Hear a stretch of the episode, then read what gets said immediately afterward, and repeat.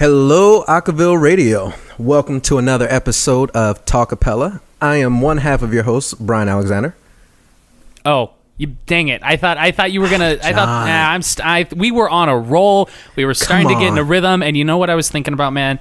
I was thinking What? about how I don't think I'm happy with how Game of Thrones is wrapping up. They're going too fast, and it's just kind of always on my mind. Anytime I zone out, like whether I'm leading Mm-hmm. like a rehearsal or I'm substituting somewhere, and it's always on my mind right now. It is You know, always it is there. It is legally allowed for you to use Game of Thrones as a, an excuse for anything that goes wrong in life for these next like two to three weeks. So I mean, we got two, two weeks. There's, there's there's nothing left after this. And- Exactly. And, then I mean, I guess we, we get this the prequel series in a year or two. But man, it's it's on my mind. So maybe I should just tap this one out. Unless we are going to talk about Game of Thrones on this episode, maybe maybe you should just handle everything. Y- you know what? We might save it for the back half. You Okay. Know? But uh, Okay. w- we've got a pretty important guest on Yes, today. we do. could- Yes, we do. We'll, we'll- we'll get to that at some point. but uh, joining us today, we have a very special guest. We have Christopher Harrison of Aurora joining us. Chris, how are you doing? I'm good. How are you guys? We are Well, doing bad. Clearly, if you just heard what I was Well. talking about. Lies. We're, we're lying. Some of us are good, some of us are not. but Chris, so tell us a little bit about yourself. For most of the acapella community, you know, you really don't need an introduction. But Yeah. for the casual listeners out there, why don't you uh, walk us through your background a bit? Oh, sure. Well, my name is Christopher. I'm in a band called Aurora that used to be called Sonos. We were eclipsed by a very now very successful speaker company and thus thought it would be wise to, you know, you don't want to be in a band called McDonald's. It'd be confusing. I mean, So- I I might. Although, yeah. sure. Brian, what I do you want to be in a band called didn't- McDonald's?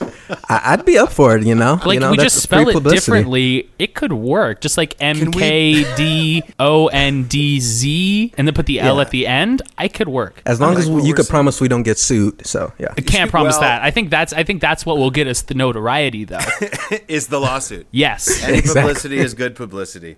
Well, we were too stupid to realize that at the time, and so we thought we should change our name. Yeah, but uh, it's uh, we we started around 06 as a a dozen or so friends singing together. I was arranging like Radiohead songs and Bjork songs and stuff, just kind of weirder, moodier things, and trying to put a little bit of, of my own not unconventional spin, but just put ideas that didn't seem like they would necessarily work and fit in with other a cappella stuff that I had done before, things that I kind of wanted to try and had never gotten around to in school. Uh, and that grew into, or I guess I should say, it shrank down to a six part group. That six part group finished a record. We got a wonderful deal with uh, Verve Forecast Records and, and went on tour for several years and made more music. And we were on the sing off for about 5 minutes. It was really fun. You guys were great on that. You guys are one of Oh, my favorites. Thank you. You're robbed. you guys are robbed. we, we were we were a very quiet girl group on the sing off. Uh, without our effects pedals, which were, you know, But there was a how lot in the world does does Shawn not appreciate the genius of "I Want You Back"? You know, even without pedals. that's, that's all I'm asking. He, I, I have to say, there's. I mean, this isn't. I don't. Th- I don't think in 2019 this is a mystery to anybody. There is a on-camera persona of ev- anyone who's ever on camera for stuff, and there's an off-camera persona, which, with any luck, is like a real person. He's wonderful, and he he came up and said. I mean, he, he like. It's been a thousand years. There's no way I'm like not allowed to talk about. I don't know. You're not the first person to talk about like is my NDA on the sing off still a thing? it's, it's still in place. It's been over seven years. What's the statute? Of li- I don't know. Uh, the, the following paragraph may or may not have happened. It Okay. could be purely okay. fiction, but he may or may not have come up a, as we were leaving. Like I, we did a little swan song thingy, and we were walking back out to the van, and we are like, "All right, well, that was a short ride on a fast machine. that was fun." he came out to the parking lot and said really sweet, complimentary things, and kind of talked about context of an entertainment-based show versus a creative exploration context for making music, and that anyway, without being terribly specific, he was very, very supportive and complimentary, and said like, essentially, I hope you understand the context of this show and what it is versus what you guys are doing. Mm. Yeah. Okay. take that as you will. And it was, I, I found that very, I thought that was nice. And and also that was sort of our feeling at the get go when, when folks were kind of like, what about the sing off? It's an acapella show. You guys are an acapella group. And we are like, well, barely. Mm. We're pretty weird and quiet and introverted. And we have a lot of electronics and we don't know any choreography.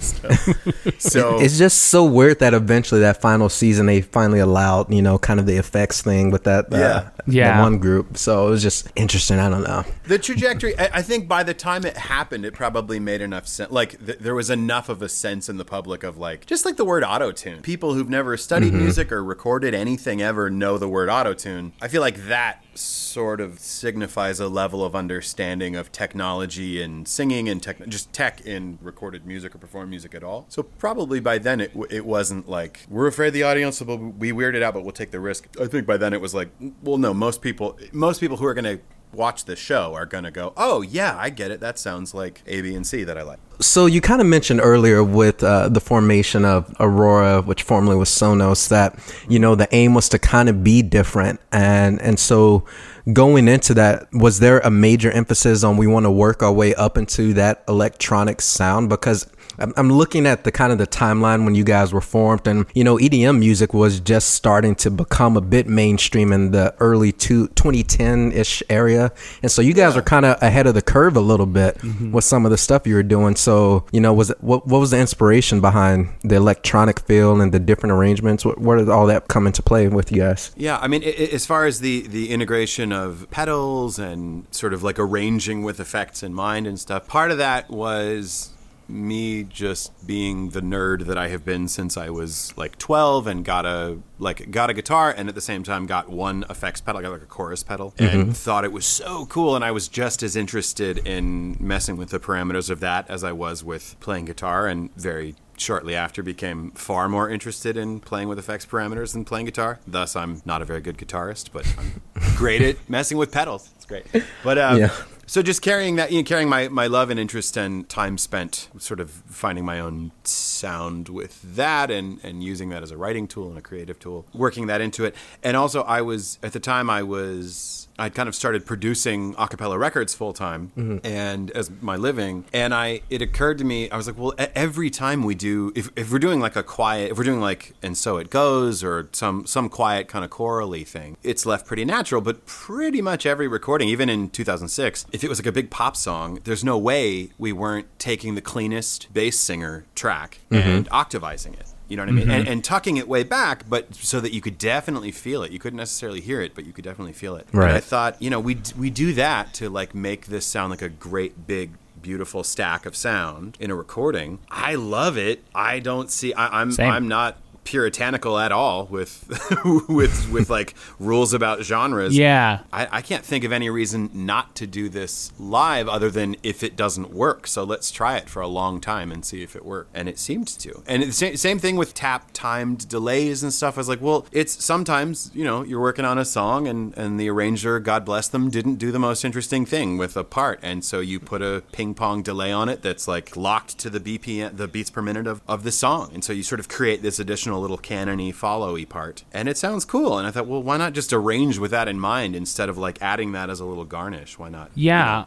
and I'm the most out of yeah. I'm really curious. You're talking about. I, I liked how you said puritanical. There's this notion of like being a fundamentalist. Like you cannot have any instruments, or this idea that a cappella has to be like pure, in a sense. And, and there are, I agree, Yeah. places for that. But I'm really curious. What's it been like with Aurora's unique sound? Like you said, the stacked chords, using these ping pong effects. What's it been like using these pedals and these effects and what's it been like navigating the acapella community where you're kind of straddling the line between what is and isn't acapella because you're clearly using acapella idioms and it's all rooted in a foundation of acapella then you just build Yeah. off of it with these effects what's it been like navigating the community It's been it's been mostly really warm and receiving. There, I mean, I, I think there was I think with some of the earliest stuff we did, there was a little bit of puritanical pushback. Not even pushback. There, there were like a few comments on Mm-hmm. on a video or whatever where you know someone was like, "Um, this is not acapella,"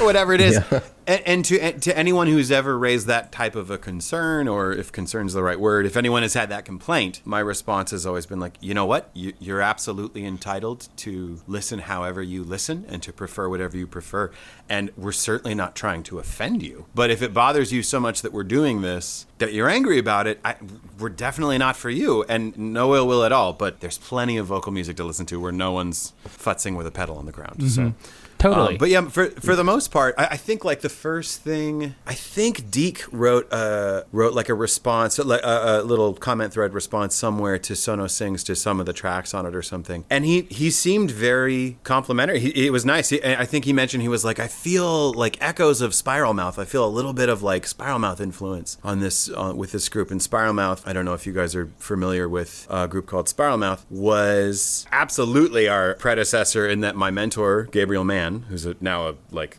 killing Oh, it as a TV composer uh, and just composer in general, and he's an amazing songwriter. He was in a group called Spiralmouth, and they used a few effects pedals and did kind of weird, really cool arrangements. And he produced their record, and and it was it was definitely different than what was happening around it, and I thought it was super interesting. So it, I was like, oh yeah, well spotted, Deke, very very good. um, totally, it's literally the guy teaching me how to do the things in the studio that I'm learning how to do is the guy from Spiralmouth. So I yeah, I, I you know, I, I, it's never seemed useful to get hung up on people getting upset about it. So Right, I and paid it. and in regards to at least you got you all's earlier work, because I know that you guys do a lot of original work now. But Mm-hmm. with those earlier selections, do you think that the song selection really kind of helped to have that connection with audiences who weren't used to you all's style? Probably. Uh, I mean, if I if I'm understanding your question correctly, I think. Well, I don't know. I, I mean, I, I think like the first thing we ever recorded was "Everything in Its Right Place" by Radio. Right. And Radiohead alone is like that. That's a very specific signal to send to a new audience. So like to to an audience you don't have yet. To go like pretty much anything you do when you get started is like if you like blank, you're gonna love us because we love blank, and that's what we're doing. And so to go, we're gonna do a Radiohead song. Not only that, we're gonna do a Radiohead song in a weird meter, in a sort of Phrygian-y sort of.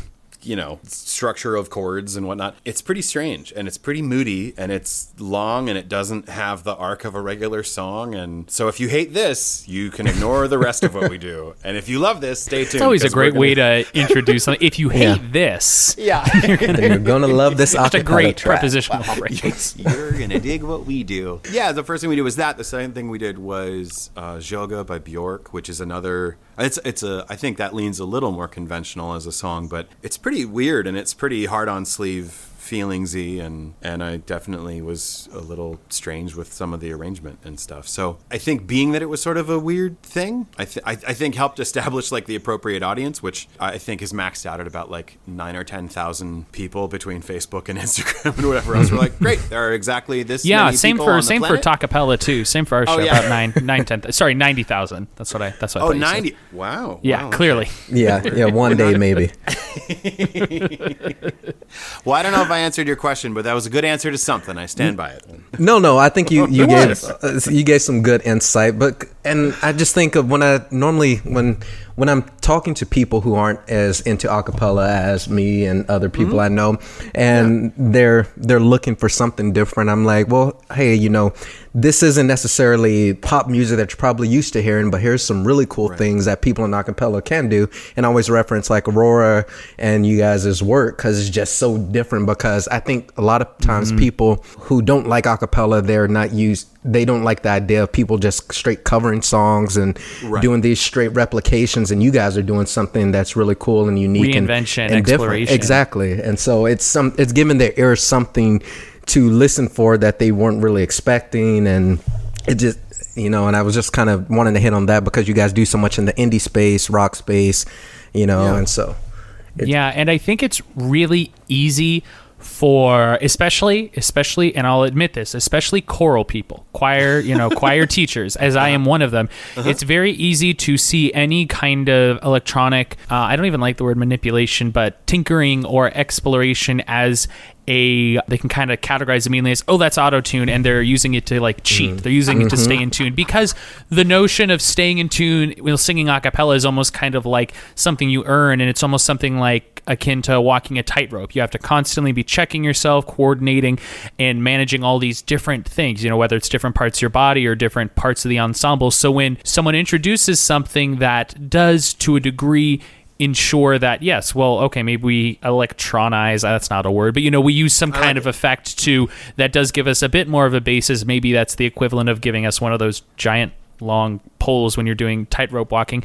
When you use something like that i think it's really easy for people to immediately see that and think oh they're cheating or they can't do this really and whereas that's not the case at all. The point is they are using this these effects and these tools not to meet the meet the baseline not to be able to get through a piece in tune. They're using it to create new kinds of sounds, and the purpose is exploration rather than using it as a crutch. And I feel like that's something that uh, I know probably I like ten years ago probably had a gut reaction to, and then my group used a song we did a cover of Hey Ya by Outkast, and it was like a ukulele version, and we just had the ukulele in it because it, the whole it just created the certain sound we wanted for that thing, but we still used a cappella idioms and ideas. Yeah. and the point was not to get through to not use these things as a crutch or well we can't get through this song unless we have the ukulele or we can't get through this song unless we have the effect. The point is we're just trying to create a very specific sound and we are willing to break some barriers and uh, move past some boundaries in order to do that. And i think that it seems like that's much more accepted now maybe than it was 10 years ago with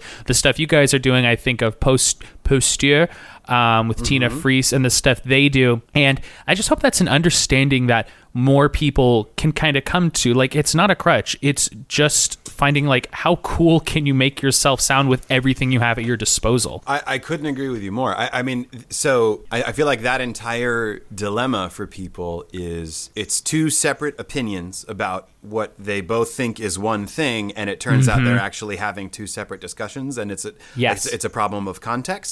And so if if your reality, if your if your acapella reality is one where where there is only one way to approach this, and that is to do any and all things with only the human voice and nothing else. And therefore, the further you stray away from that, the more you're doing it wrong, or the the weaker you are, the less sort of disciplined or capable you are as a group.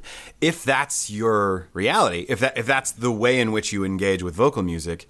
I, eh, which, by the way, I totally get. I mean, there, every genre has not every genre. Lots of genres have stuff like that. Barbershop has rules about how you can resolve chords and what kinds Yeah. of sevens you can use. Bluegrass. My dad is a bluegrass musician and has been for about fifty years, and he's his band is when when they would go to festivals, like every other time, there'd be dudes like shaking their heads with their arms folded, like you guys ain't bluegrass. Like you, you guys are, you guys are. It's like kind of gatekeeping almost. Yeah. It's It like, no, this is absolutely how you have to do yeah. it. Yeah. so, so if if your approach is, and and I don't I don't mean this as a as a negative thing at all. If your if if your approach is puritanical in nature at all, if it is like this is the way to do it, the closer you are to this, the better it is. The further away you are, the worse it is, and that's the end of the discussion. I totally get why people would go, oh, that's a crutch. It's like, oh, well, in your reality all this can look like is a crutch. But whereas the way you just spoke about it, which is absolutely the way I feel about it, a- acapella at this point no longer means in the style of the chapel. It means Yeah, mm-hmm. which is what it literally, yeah. yeah, literally means little it- it- definition. It, now, it now means this genre's been around a while. There are certain types of syllables and certain types of rhythms and certain types of singy things that that Yeah, we its own on. idioms. Yeah, its own Yeah. idioms. Exactly. Yeah, I it, yeah I had a friend just kind of taking that idea. One of my friends, uh, Daniel Wolfert, who was on the second episode ever of Talkapella. Fun fact: he wrote an original a cappella tune, and it was one of the first original a cappella tunes I ever heard. And I was like, "This sounds like an a cappella song," and he's like, "Well, yeah, it is." And then I was like, "Wait a second, no, I'm not that dumb." It's in that it sounded like it was a cover of something, and I was like, "Well, why is that?" Even though it's not, it sounds like it's an a cappella thing, but it's not created in the standard a cappella formula of taking something and adapting it. And his point was there are musical idioms, like you just said, Chris, about do's and da's and syllables that have evolved in the art form that are totally kind of separate from its origins of covering stuff. So you can take something like what Forte does or whatever with all their Yeah. original tunes, and it sounds like an a cappella piece. And even though it doesn't have that initial foundation, it's still within the genre. And I think what Sonos does is still within the genre. It's still playing in that. And I think people just need to, especially choir people, like, and I, I know when I've like programmed songs for groups, like, well, they can't stay in tune super well, so I'm going to do a piece with accompaniment. And it's really easy to just immediately categorize something as cheating or as not in the genre. But if we do that, we're just limiting all the exciting opportunities that groups like Sonos can create and the exciting sounds that I think can engage a whole other world of acapella and a whole different uh, subset of people who maybe, like you said, Brian, you're talking about, um, and I think we talked about this when Laura uh, was on that one time, how she wasn't super interested in just straight covers, but when someone takes something and whether it's through effects or just reimagining it, kind of retools it and reinvents the song, that engages her. I, I think I might be putting words in your wife's mouth. no, Um, that's pretty accurate. so it's it, to me, it's just this whole whole idea of gatekeeping and the puritanical stuff only not only limits the art form, but therefore limits the appeal and the kind of depth of music we can create. If we get too hung up on, well, is that really a cappella? Yes, the umbrella might be a little bit wider. The term might apply to some more things now, but that just means it's more inclusive, and we're gonna get cooler music out of it. Yeah, and, and also, I don't think there's any harm at all in giving everyone what they want. In saying, all right, Yeah. if you if your if your angle on this is, I insist, no matter what you say, that the use of anything other than just the voice is a crutch or is a it's an abomination, an an, an abomination, whatever the hell. Oh, Um, jeez, that's good. Great word. Never tell anyone I said that. No one's going to listen to this, right? This is just us. Okay, great. Um, Sure. This is, this is private. Good stuff. Um, no, uh, uh, have a festival. Th- and where those are the rules, you know what I mean? Because that would Yeah. be interesting too. It'd be like, oh, cool. At this festival, they specifically follow a bunch of really strict guidelines, and it's a competition, or it's not, whatever. At, at that festival, they go, this is this is what we do in this very specific way. I would love, I would love it if there was a festival of groups that specifically were trying out weird stuff. Who were like, hey, we're doing a weird mm-hmm. thing. We've never done it before. It might fall on its face. Like it, it might not be great because we're figuring it out as we go. But here, But it's go. like exploring a new frontier, and that's Yeah. Inherently super exciting. Yeah, it's all about I mean, discovery, It's yeah. music for God's sake. Like, let's like screw around. Let's like try stuff out. Totally agree. I feel totally you know. agree. And one thing, there was one, there was some, there was a blog or something where somebody seemed a little bit bent out of shape about. I think we were there was a song where we used a. There were several songs where we used a harmonizer pedal, and it was Mm-hmm. like, oh well, that's uh, that's convenient. You know, you you tell the thing perfect fifth, and then you just got a perfect fifth all day long. I mean, that's not hard to tune. and my, my I like how you put that. Perfect fifth all day long. all day long, all day. Yeah, who, whoever it was, I I, resp- I don't remember who it was or where it was, but it, I, my response was, I, I totally, I can totally see coming to that conclusion. A, a pitch shifter pedal like that is a lot more like a mech suit from the movie Alien, if I can just be a total Nice. nerd. or the movie Nice. Aliens. Sorry, sorry. You know, is it, it's i i if you if you sing in tune. It helps you a lot. If you sing out of tune, it makes it twice the problem that you would have had otherwise. So you better be amazing at singing straight tone if you're going to have a, a thing tuned to you as a perfect fifth. If you if when you crescendo you drift down at all, now you've got a drifty fifth and it's gross. So Yeah, it's Um, not you know. just like a turn, like hit button, and now group sounds good. Yeah, That's not how it works, and that's I think how people simplify it down so much. Yeah, so uh, we're going to continue this discussion. Uh, we've been talking with Chris here about some really cool stuff. We're going to take a short break. We're going to throw it over to Amanda Tran with notable coverage, and then we're going to Hi, be Amanda. right back on Talkapella. Hey everyone, and welcome to Notable Coverage here only on Talkapella on Acaville Radio. I'm your host, Amanda Tran, and every week we just talk about songs that are, well, covered notably, hence the name Notable Coverage. I either talk about a song or an artist that is covered often in acapella and basically just kind of go over the reasons why these versions are awesome. So in this episode, we're going to talk about What Now, performed originally by Rihanna, Queen, Queen Rihanna, Queen Fenty. If you're listening to this very tiny segment on this radio show about acapella, probably not, but I can dream. I'm a huge Rihanna fan.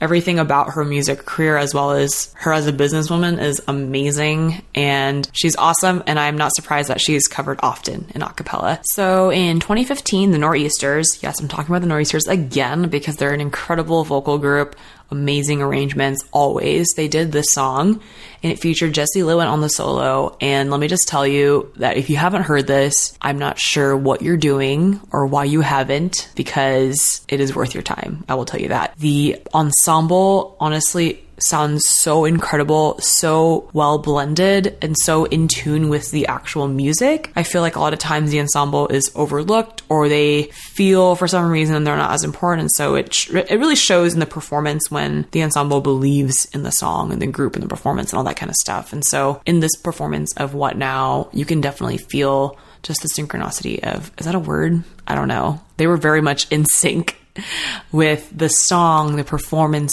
the feelings, the mood, as well as just being in tune with the soloist. Jesse Litwin is an incredible soloist, so much emotion and so much raw, just like feeling and every every time she performs. And I'm just a huge fan of her and the group. And they basically just did what now perfectly. I have judged ICCA at the high school and college level for uh, several years now, and after they put out this What Now cover, I noticed so many groups performing the song, whether it was their own arrangement of the song or an exact transcription of the arrangement that was done by the Nor'easters.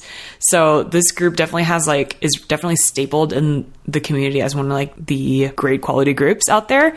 Everything they put out is amazing, and it's really cool to see their actual reach and influence on other groups. Yeah, and I guess the only other note that I had on What Now is that it was not a single, which is really unique, I feel, because a lot of times when groups do pop songs, it's usually like the really big ones that are really well known on the radio. But What Now was definitely not one of Rihanna's biggest hits, but the Nor'easters took an awesome pop song, regardless of its popularity, and really made it their own in a really special way. They gave it their own flavor, their own sauce, um, and really highlighted each individual performer as well as solidifying the group identity of that year.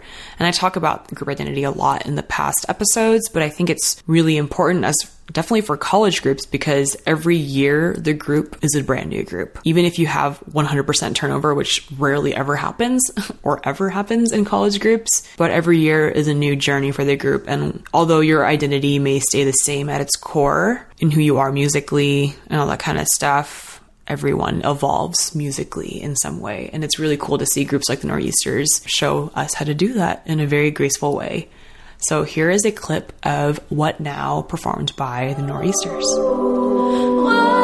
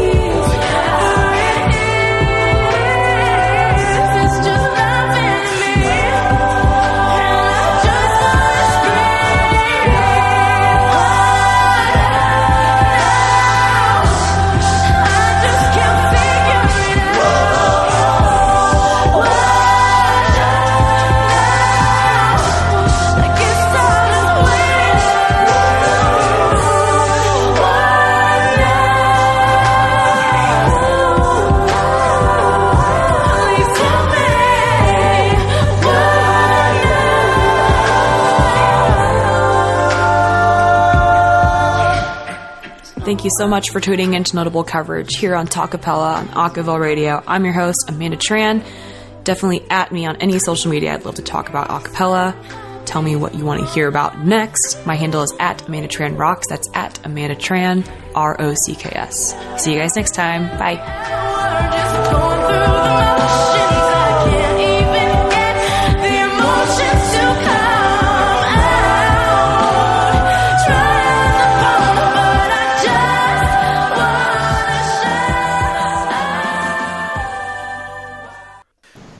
Welcome back to Talkapella. Ooh, that was so smooth.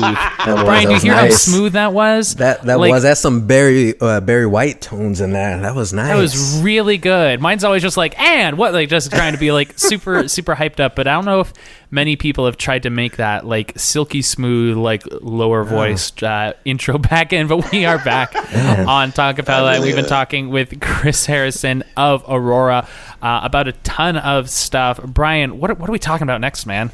Oh man! So one of the aspects that I've always been amazed with with Aurora is how they've always been able to kind of balance this touring musician aspect with with their group. And you know, most groups that you see in the college, I mean, in the acapella space, you know, you think of collegiate groups. You know, they're kind of housed and they might do a tour here, they might do a tour there. But Aurora is, you know, to my knowledge, has been kind of the more the poster child for touring groups. So, so Chris, would you say that's that's kind of accurate? At all what what was that life like? Or it's, is still like in regards to being on the road, being being an a cappella group that travels? I, uh, I mean, it, it's so currently we're all everyone is pursuing session work, and I'm produ- pursuing production work and uh, writing and mixing and all kinds of stuff at home. And we still do, we still will gig. Um, you know, a few times a year we'll do gigs, but it's not the touring life that it once was. But there was about a three year period where we kind of lived on the road, which I loved and I miss so much to this day. It was so much fun.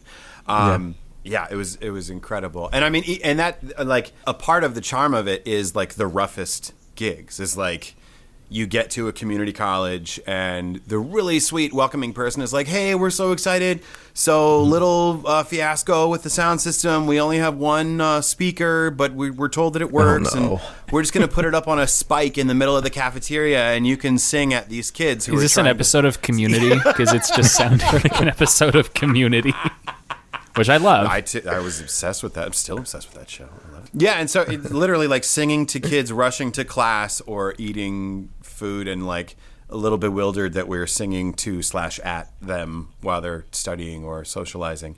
Um, there were there were lots of gigs like that. There were lots of gigs that were in like surprisingly impressive auditoriums with great sound. There were ones that were super weird, um, but charming in their own right. There was a gig in um, Bangor, Maine, where we sang in this big theater. It was like a not big. It was like a, probably like a 300 seat theater, like for plays and things. And there was sort of a house attached to it, and the gig was great, and the people were so sweet and amazing. And our we some part of the deal of the gig was we were rather than them paying for hotels for us, we were to stay in this theater over the night, and it sort of hmm. had a house attached, but the house was just kind of like the back part of the theater, It- and it felt definitely very haunted and creepy and spooky, and you know Stephen King's from Maine, and anyway, um, big time. It's very it was it was very eerie. It was really fun. We played like the most intense game of hide and seek of my entire life. Nice. While we were there, it was oh god, it was very creepy. But it was awesome. Like I'm I don't know if I'm ever going to do anything that unexpected ever again in my life as the things that would that you just encounter on tour. Just day after day after day you roll into a new city and meet brand new people and hope that everything is going to work and that no one's going to kill you. Not that there's any risk of anyone killing you, but I'm just thinking about that theater. It's creepy. Um, yeah, that so yeah. So, I- so what were I guess the enjoyable parts about touring? Are there there things that you kind of value in the sake of you know being a band that travels versus one you know you just kind of have this stationary venue at the end of the day? Because I know that you guys did a lot of um. And sorry if I'm butchering the name, like the hotel cafe gigs. I've seen a lot No, of those. exactly right. And you know what? What are some of the draws to uh, kind of touring and gigging like that? Gigging such as that versus the touring aspect. I got you. Yeah, the the residencies at Hotel Cafe were so fun, and th- I mean that that's great because it's like it's like half a band experience and half a party with your friends because you know. Um, we, we all live in LA and all of our friends are either actors or musicians or you know some other in some other creative facet in Los Angeles as well and and they're thrilled to come out and have a drink and watch us sing in this like awesome little singer songwriter room in Hollywood Um, And when we would do those, it would be you know be like uh, four Wednesdays in a row or something, and and the pressure there is well, we only know thirteen songs. We should probably learn some new songs, or or you know we should invite our we should invite our buddy Ben from Ben Hall from this band called the Elevators, this awesome LA based band called the Elevators. Uh, to come up and rap with us, like rap the bridge of this Oh, one nice. song that we do, and he did, or maybe that was even his idea. Either way, like little things like that to kind of spice up, change up the set, and, and have it be something a little different week to week. But total blast, very convenient as far as you know sleeping in a comfortable bed because everybody just goes home. Um, yeah, when the when the tour life was like when it was at its best, it was it was very decent pay. Like when you go to a um like a NACA convention, like a college, you know, every college in the nation sends representatives to watch a bunch of acts and then like book them for their schools and and if you win big, you can get like block booking and just keep yourself busy and zigzagging across the country the whole year. And so we had a we had about 3 years where a lot of days of every month we were out and about Yep. and it, yeah, I mean the, the pay was decent, and I, I I love being taken to a new place and doing new things for free. That's really really fun.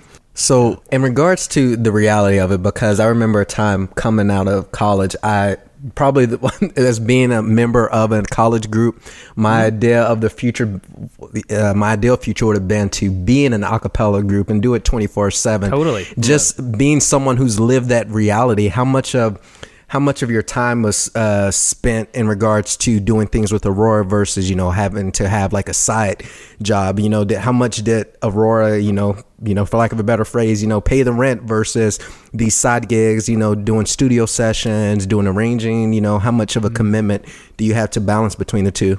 Well, we were in a very unique situation where we had a uh, our manager for the first several years of us being a group was he had his own little record label and he and I mean he and he was the one who facilitated us getting a meeting with the people at Verve and and ultimately having a deal with Verve, which was awesome. Um, he he was sort of he was sort of fronting costs and even giving us stipends to just keep just bare bones like keep rent paid and stuff while we were running full steam trying to lock down the deal and then once the deal came through there was a, a nice nest egg there to like begin touring with and then you know we, we were sort of um, I don't know the right metaphor. We, it was it, nobody ever nobody ever got rich doing it. Okay. But we uh, but but yeah, we definitely all you know we, we had our we had our bill needs met and you know and had per diems and had and had things like that. So it, I I don't think anyone was socking money aside. But it, it was it was more like all your expenses will be paid plus a little bit more plus you'll get to go all to these all these different places and and do these different things. We got to go to England twice and we went to Scotland once and we Nice. went to um, we went to Aarhus in uh, 2015 I think it was 2015 or 2016 in Denmark and that was incredible. And I mean, you know, What was the strangest experience you ever had on tour? The strangest experience we ever had on tour. Oh, well, that's got to be the Budget Inn story. I'm gonna lean in and use my I'm ready. radio voice again. No, Oh, here um, we go. Here we go. we were on our way. I'm pretty sure we were on our way to SoJam 10 or 9. Whenever, whatever. I'm so old. I don't remember things. Whenever the first, we've done two SoJams. Whenever the first one was that we did, we were on our way to that, and we were driving from a neighboring state. I don't know which. I'm an idiot. It's fine. We were driving from a neighboring state where we had decided in the middle of the day to go swimming in a river that a, a like a townsperson has had told us was there. We'd done a gig like in the middle of the day, and they're like, "Oh, if you guys want to swim, there's an amazing spot that people go swim in this river." So we went and swam in this river, and Rachel sliced her foot open in the river. Oh no. And we went back to the van, and someone had broken into the van and stolen Paul's wallet that had like the band like credit card in it. And we were like, "This is the best." So I think we like went to the only thing that was nearby, which was a Walmart, and got some like rubbing alcohol and duct tape and super glue, and like just just like oh, goodness. backwoods fixed Rachel's foot. and then drove drove until like 4:30 in the morning to Durham. And in Durham, I we pulled into a gas station and I mapped, you know, motel nearby. And the only thing that came up was the Budget Inn. Maybe I shouldn't mention their name. There was a motel that was it looked nice, looked fine enough. And we made our way over there and the um, the gentleman who ran the hotel was behind very thick uh, plexiglass, and there was Mm-hmm. a sign that said no refunds after 30 minutes. And What? uh, yes, yeah, I was like, okay, this is I don't know what alarm bells this is setting off, but alarm bells are being set off in my mind. But I'm going to ignore them because I'm very tired and it's four in the morning. so we got uh, like three rooms for the six of us, and uh, I I made my way off to my room, and someone else made their way after their room. It turned out this was like a pretty established crack den spot. So there Oh. were there there were many a hooker, there were many a very happy, very alert crack user. Very alert. just just a good way of extremely putting it. present, just very alert and awake. Very very friendly guy asked me what room I was staying in, and I said, "Oh, uh, two four one." And he was like, "Oh, that's right over here. I'll show you." It's like, "Do you work? You don't work for the." You don't work here. okay, why do you? Mm. oh. Um, so it seemed kind of shady, and so I came back to the counter and and and the front, and um, Ben and Paul and one of the girls also was sort of politely arguing with the guy, saying like, "Look, we, we don't we don't feel safe here. We don't feel good about this." It turned out Ben had been approached by Ben as he was on his way to his room. A police cruiser came by and called him over to the car and said, "What are you doing here?" And Ben went, "I'm here with my a group, sir. What?" He's like, "You do not belong here, and you need to get out of here." he was like, "All right, that's all I need to know." So, If that's not a so- sign, I don't know what is.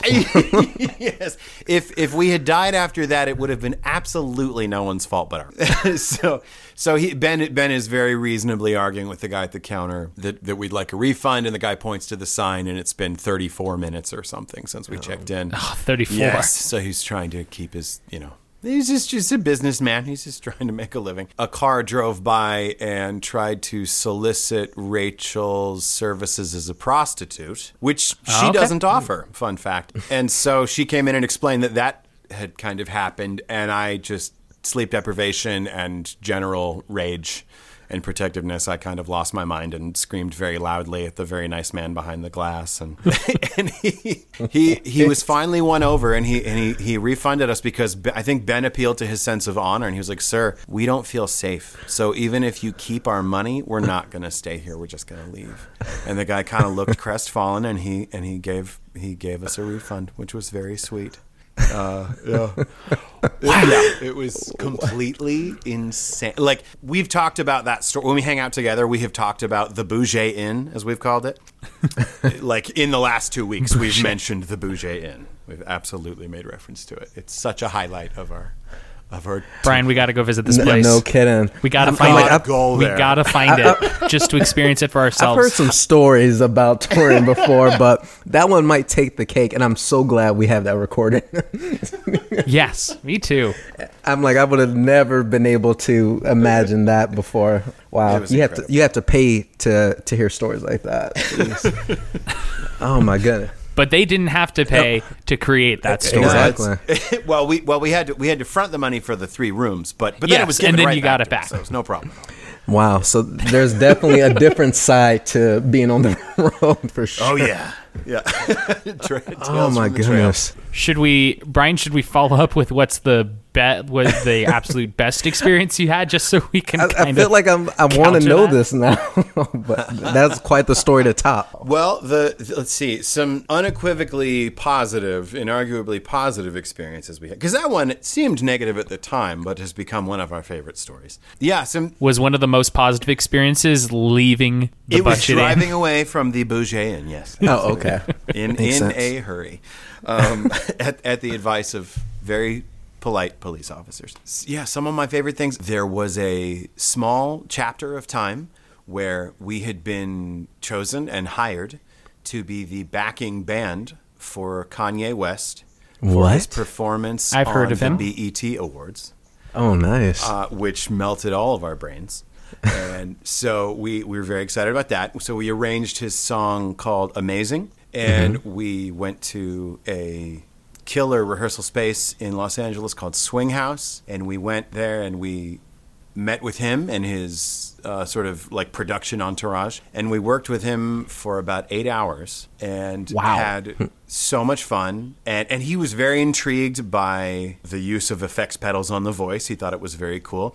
And I'm not saying correlation is causation, but I was using an octave with distortion on it on my voice throughout the stuff we were working on together. And the next album that came out is non-stop Kanye, so an octave pedal with distortion on it. Interesting. Though. I'm not saying there's any correlation there, but I'm not saying there isn't any correlation there. That's all I'm not saying. But yeah, that was that was amazing. Uh, in the middle of the rehearsal, he mentioned in passing, he was like, "I mean, yeah, if this even happens." We were like, "Nope. What do you? What? Why? What do you mean?" He was like, "Oh, they're not." Well, I don't want to speak anymore on behalf of someone that's not me and that's not here, but he, he implied that it may or may not come to fruition because of conversations they were having. And then I think a few days later, Michael Jackson passed away. And so hmm. I think that year's BET Awards hmm. became about that, and I think his performance was canceled or or whatever. It Oh, was, wow. It was Apple Z from the from the program taken off the docket, but the rehearsal alone was really really weird and wonderful and fun. So it's just as well. It's totally fine. So yeah, that's definitely that's definitely a this is never going to happen again highlight of uh, of our experience as an a cappella Cool. group. Wow. From Budget Inn to Kanye West. Who, who'd have thought those words would ever find their way in the same sentence? Oh, goodness. Wow. It was a lot of fun.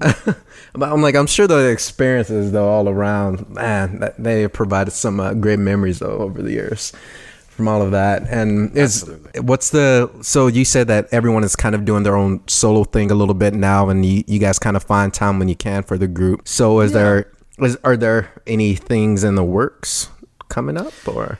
Yeah, I mean, so kind of the way we've operated since Bioluminescence was finished and put out, we were like, all right, this is when we were being supported by Verve and sort of supported and organized by this guy who was managing us from the get go. We could just kind of be dumb and pretty and just go where we were told to go and sing and then leave and, you know, not think about too much. Once we were working entirely on our own and making records without monetary support of anybody, you know, like any other band would be before a record deal came along, um, Right. we're like, oh, this is this is very difficult to. I mean, for any band, it's difficult to grind out a living and keep it all straight yourself. We're all very able as music people in lots of different ways in Los Angeles, and a couple of the girls in the band, uh, I think, had just become or were just becoming SAG members hmm. as, as session singers. Hmm. A couple of years later, the third gal became a SAG session singer, and so now I mean, that's a thing they all do.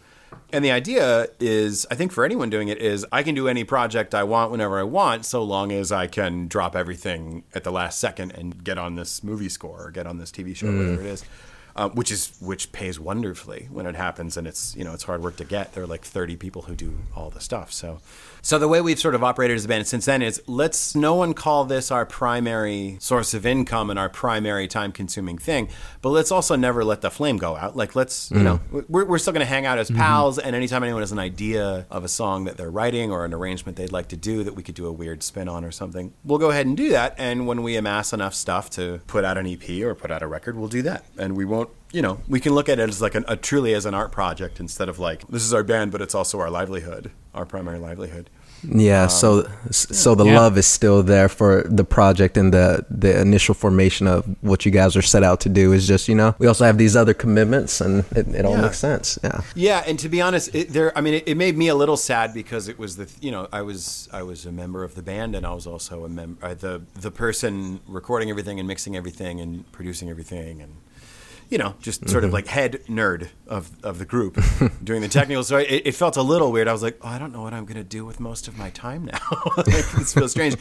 It's I think it's probably been like the healthiest thing for us as a creative entity and as like a group of friends is that we're like, oh, we don't have to. No one has to resent anyone or be mad at anyone because the clock is ticking and we don't agree yet on mm. which direction we should go with this thing or that thing or mm-hmm. whatever. Now it's purely a thing we can just kind of come together and be like, you know what would be really neat is if we did this. Do you guys want to do this? Like, when are you guys? Yeah. Free? And so it's it's like more for fun and more for just like as a means of expression now than it was by the time we were touring. Because by the time we were touring, it was like, well, there's no time for a second job. We're on the road. We would better make more money. and that's such a cool thing because Yeah. I think that's where you kind of get into the territory. We see so many bands, you know, that fallout phase. You know, when it just becomes a, you know, this is more of uh, we have to. It's a necessity that just has to be like this. Versus, you know, we, we'll find time when you need to, and Yeah. you know, it'll all be there. So Yeah, that's it'll arrive when Totally. it arrives instead of like the, the clock is ticking and so you know it doesn't have to be good. It has to be done, but it also has to be good. Gets that gets tiresome. Oh, okay. I bet. Yeah, understandably so. Chris, it's been so great hearing about this whole journey you've been on from the bougie end to everything with the sing off. Uh, this is just so many cool conversations and stories that we've heard today. We got to take one more quick break. We're going to pass it on over to Lisa Hawkins with notable coverage, and then we're going to be right back here for our last segment on this episode of Talkapella.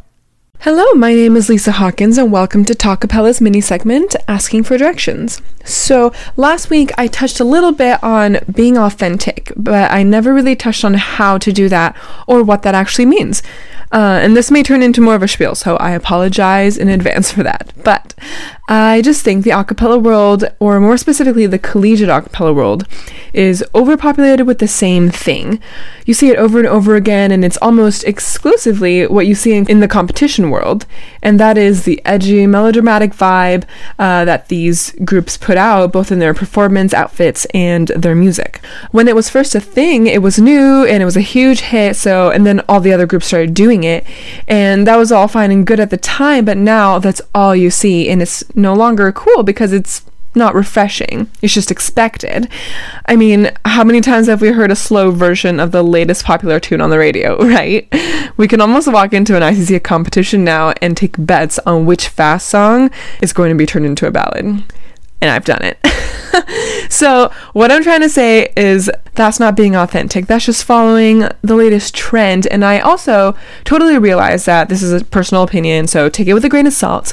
But I would much rather see a group that is not maybe 100% in tune, but they are unapologetically themselves, sharing who they are, telling their stories, their experiences, and truly performing for the audience, having a blast, inviting me as the audience member to enjoy this experience with them, as opposed to a really well executed set, but one that's cold, you know? Don't get me wrong, it's fun every now and then.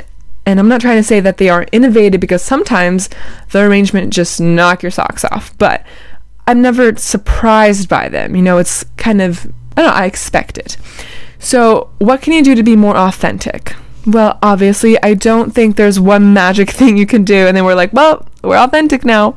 But I think it's really important to discuss as a group who you are, what are your issues, your stories, what do you believe in. Then, from there, you can choose your song, um, your show flow, your talk abouts, and how you can communicate those things with your audience so that they can be invested with you if you're a collegiate group, you at least have some sort of platform, so maybe you can use that to educate your audience on something that your group believes in, uh, sing songs about it. I mean, there's so much going on in the world right now. I don't think there's a shortage of things that you know need to be talked about. So use your stage and your art for you know something, anything that is important to you.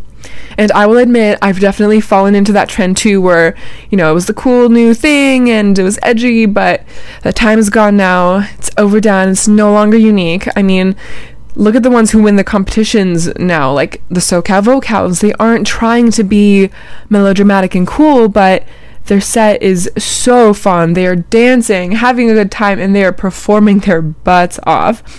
And that is refreshing. I think that's why they win every year because they're different. They stand out by not following that edgy trend and they do what they do really well. So, next time you're thinking about your set, uh, what your theme is, what to talk about, um, really think about who you are and what your group stands for and what you want it to stand for and have a discussion about it with your singers and go from there. So that's my spiel this week. Thanks for joining me, and stay tuned for more leadership tips on next week's Asking for Directions. Welcome back to Talkapella. So this has been quite the episode. So I don't think you know we've had story time. yes, like Story John time, said. man. We've had some of the most insane experiences I think I've ever heard from a, a touring band. You know, I, they will stay with me forever. You know, I'm, I think we might need to develop a script for this actually.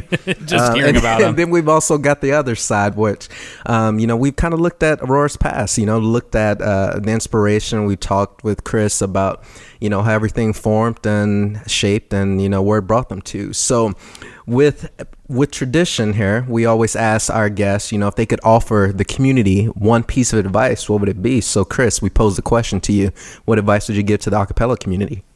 It's a lot of pressure, you guys. It's a lot of pressure. I uh, uh, I don't want to say something obvious, but what I have to say is at least a little obvious, and that's make sure you are having fun. Like, um, don't don't lose sight of why you are interested in music in the first place. I think it's really really great to uh, to get obsessive about the technical, to get obsessive about technique and and and blending and and rhythmic togetherness and everything else, but to sort of try and root all of it. In the most stressful moments of trying to make a living at this, the thing that has brought me the most relief, and it, it's usually been my dad, like telling me, "Listen, you dummy, like you're you're on the road with your friends singing for money." Like, how cool is that? I didn't do that. I was a school teacher, which was awesome, and I'm a good person. But tell me about the road. like, tell me about, tell me how cool it is that you're singing with your friends every day to any anytime you get stressed out or down on yourself or overwhelmed or feeling negatively about any particular thing happening with your experience with your group, remember that you're singing and it's so fun. Is that horribly corny advice? I want to say No. something more insightful than that. No, it's it's it's Well, something Thank you. that Appreciate needs to be said more often. and then Chris, if people want to get a hold of you, talk to you about acapella, request your arranging services, you know, just see what you're all about, find you performing, how could they do Uh, that? thank you. By the way, thank you for teeing me up and mentioning all those things because I wouldn't have thought of yeah, each one of them. I always try to say like, oh, okay, say the checklist of all the things so they know what to respond to. Yep. So here are all the things you do. How do you how do people get to you? Um, you can you can email me at christophonemusic at gmail.com, which is Christo like a Monte Cristo, uh, phone like a telephone, music like music, and Gmail like gmail. Uh, dot com or at Christophone Music on Instagram. Those are the two places on the internet that I find myself being present. I kind of hide from Facebook. It freaks me out. These Understandable. Days, so I'm not really there. Um, me too. Cool. Brian, where can people find you, man? Um, as always, you can find me on Twitter at the Brian Alex Brian with an I. And for everything else, please go follow all the work that I do at College Acapella. Nice, man. And you can find me in the same place at John Lampus on Twitter and Instagram. Make sure to follow Talkapella as well on Twitter. We're just at Talkapella. And check out our website uh, at talkapella.org. Chris, thanks so much for coming on today's Yes, episode. It was thank just you. absolutely so much fun to have you. Thank you guys. I've had a total blast. I just need you to promise you'll edit out the boring stuff. Just don't let Don't me. worry. and we have Don't nothing worry. to we'll edit cut out. everything I say, so then all, it'll only be entertaining stuff left. You guys are the best. Great. All right, everyone. That's it for this week's episode of Talkapella. Remember, check out everything we have going on at Acaville Radio. And for everything Acapella, please stay tuned.